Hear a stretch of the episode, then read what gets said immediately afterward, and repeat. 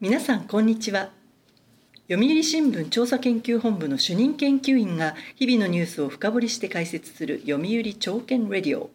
本日は林田昭夫さんにお話を伺います。林田さんよろしくお願いいたします。はいよろしくお願いします。今回のテーマは倒産は少ないけれどです。新型コロナ感染拡大の影響で多くの中小企業は業績が厳しくなっていると思いますが倒産は意外と少ないんですね。はい。信用調査会社帝国データバンクの集計によりますと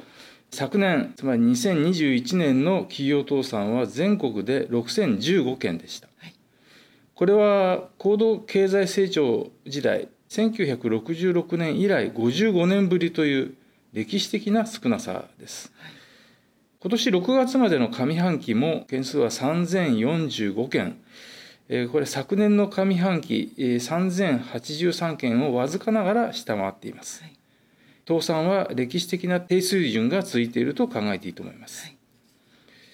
飲食店や旅館、ホテルといった対面型の個人サービス、こうした業種ではお客さんがコロナで減少して業績は大変厳しいものがあるんですけれども、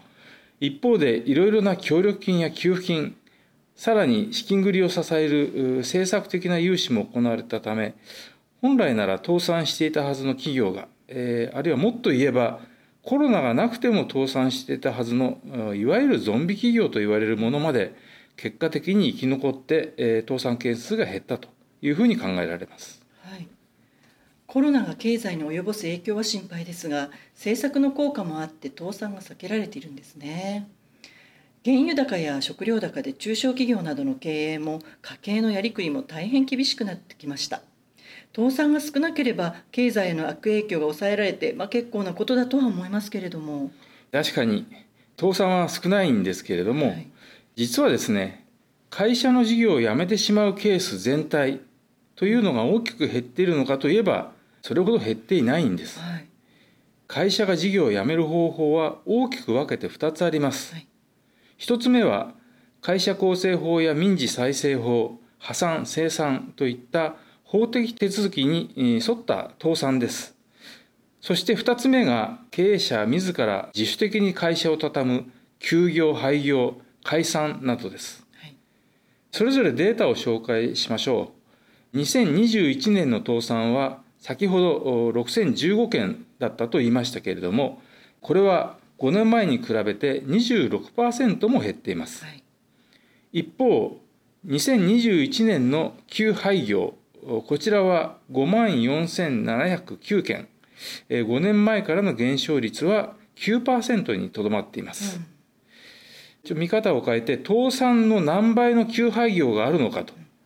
その倍率の推移を見ていきますと、2016年から順番に7.4倍、7.1倍、7.3倍、7.1倍、7.2倍、まあ、大体7倍が続いていましたが、2021年、去年は急に9.2倍に跳ね上がっています。今年2022年も3月までの数字ですが、8.9倍と、もう9倍に近い高い水準が続いていると。倒産は減ったけれども、自主的に事業をやめてしまう諦め型の廃業というのは少なくないわけです。うんなぜ事業の継続を諦める経営者が増えているんでしょうか？これははっきりしたことは分かりませんけれども帝国データバンクの担当者などと話をしていますと短期間で終わると思ったコロナ感染が予想以上に長引いたと。それで事業の先行きが見えなくなって将来不安を感じている。そんな経営者が増えているようです。ただでさえ中小企業は後継者がいないケースが多いと。いやコロナの先行きも不透明だからそろそろ諦めちゃおうかと言って会社を畳むケースが少なくないそうです。足元では原油高資源高で悪いインフレが加速しつつありますので事業環境は一段と厳しくなってきました。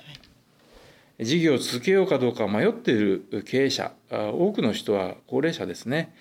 もういっそのことを諦めようと決断するケースは今後さらに増えてくるかもしれません。会社が消えてしまうというのは寂しいことですが、会社が突然倒れる、突然死をするまで粘らずに、傷の浅いうちに事業継続を諦める、それ自体は実はいい面もあるんです。従業員に退職金を払って再就職先を見つけてあげるそんな余裕もありますし会社の財産を処分して取引先への借金や売掛金を返すということもできます。事業を畳むのは辛い判断ですが展望が見えないのなら周りに迷惑をかける前に退くこれも一つの考え方だと思います。ただ矛盾するようですがバブル崩壊後の金融危機やデフレ不況など厳しい時代を生き抜いてきた会社には世界に誇るオンリーワンの技術を持った町工場あるいは地元ならではの味を伝えてきた伝統ある食品会社おもてなし文化を支えてきた老舗の旅館こうした消えるには惜しい会社も数多くあるんです。倒産が少ないのはまあいいことですがその陰でかけがえのない企業がどんどん消えている事実にも目を向けたいと思いますね。どうすればいいのでしょうか？私は地域金融機関の役割が大きいんだろうと思います、はい、地元の経済再生や文化的な価値を維持するためここはぜひ残しておきたいという会社はどこなのか、うん、しっかり目利きをして必要な金融支援や事業再生につながる知恵を出していくと販路の拡大あるいは他社との連携協業の方策を提案するそれから後継ぎになる人材や事業を継承してくれる会社を探し出すと、そうした具体的な改善策が地域金融機関に求められていると思います。地元の衰退を防いで盛り上げるというのが地域金融機関の役割です。本来の役目を果たすよう期待しています。後半では歴史的な低倒産時代がいよいよ終わり増加局面を迎える兆しが出てきたという点について解説したいと思います。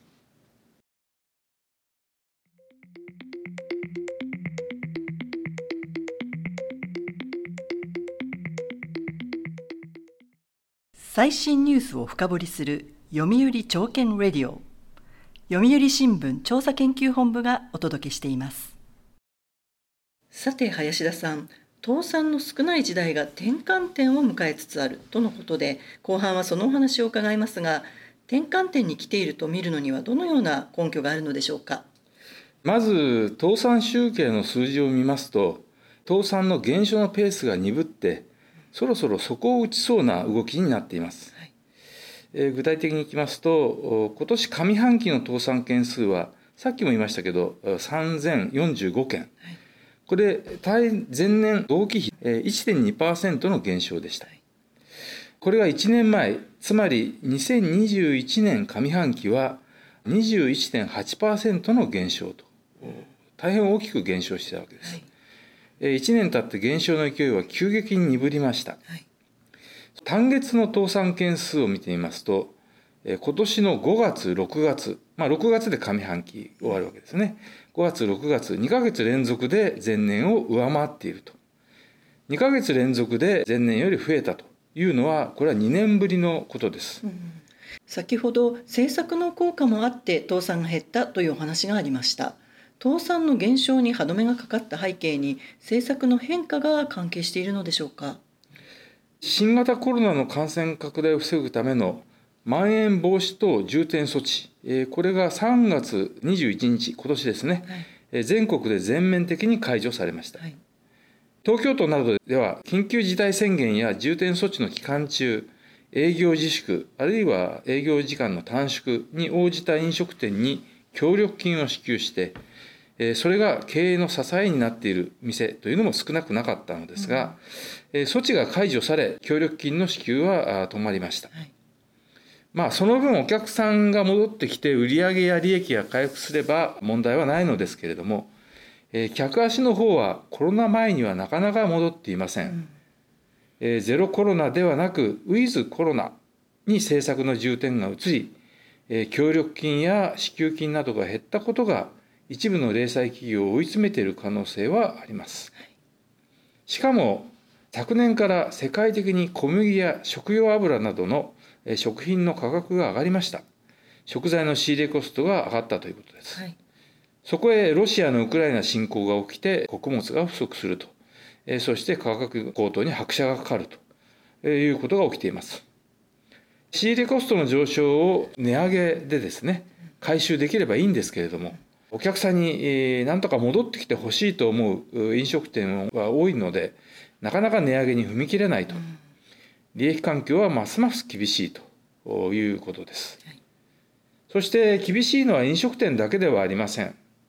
原油などのエネルギーコストあるいは鉱物資源なども高騰しています。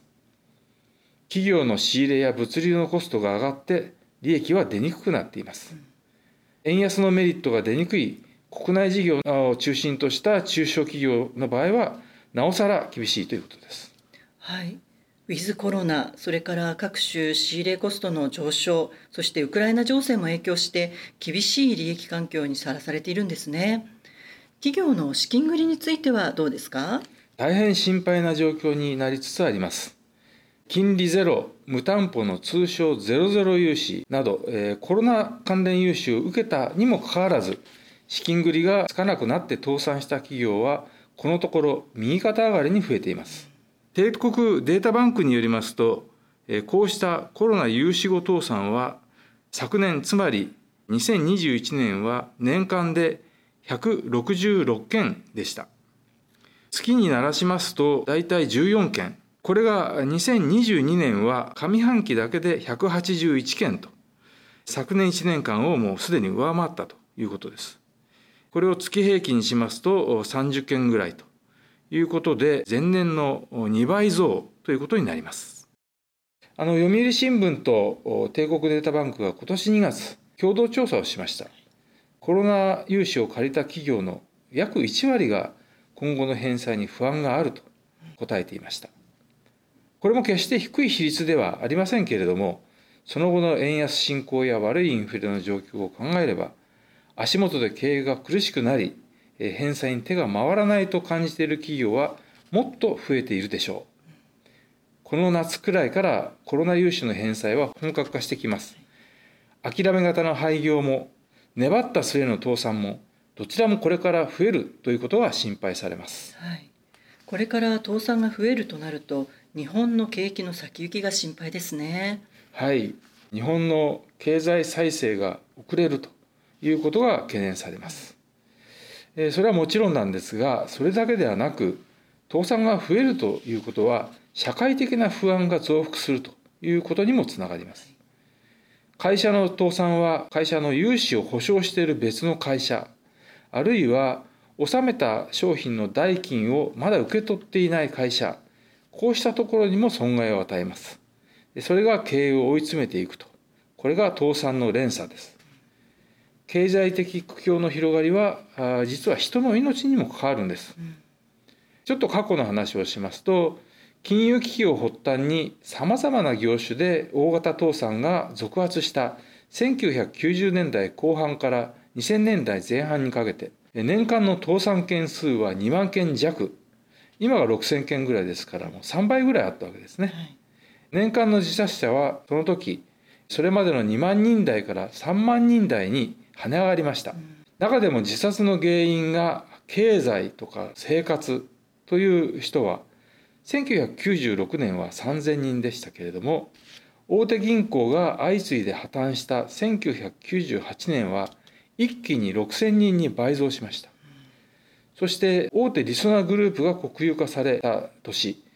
これはあの金融危機の終盤ですけれどもこれは産業の方ですね。産業再生機構が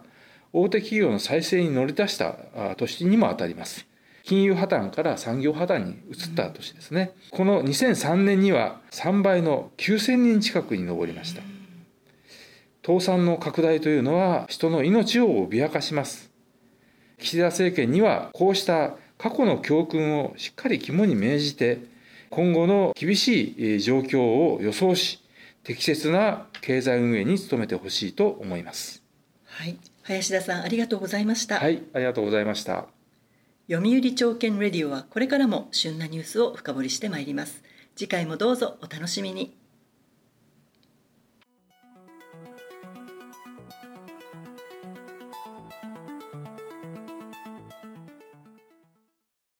最新ニュースを深掘りする読売朝券レディオ。読売新聞調査研究本部がお届けしました。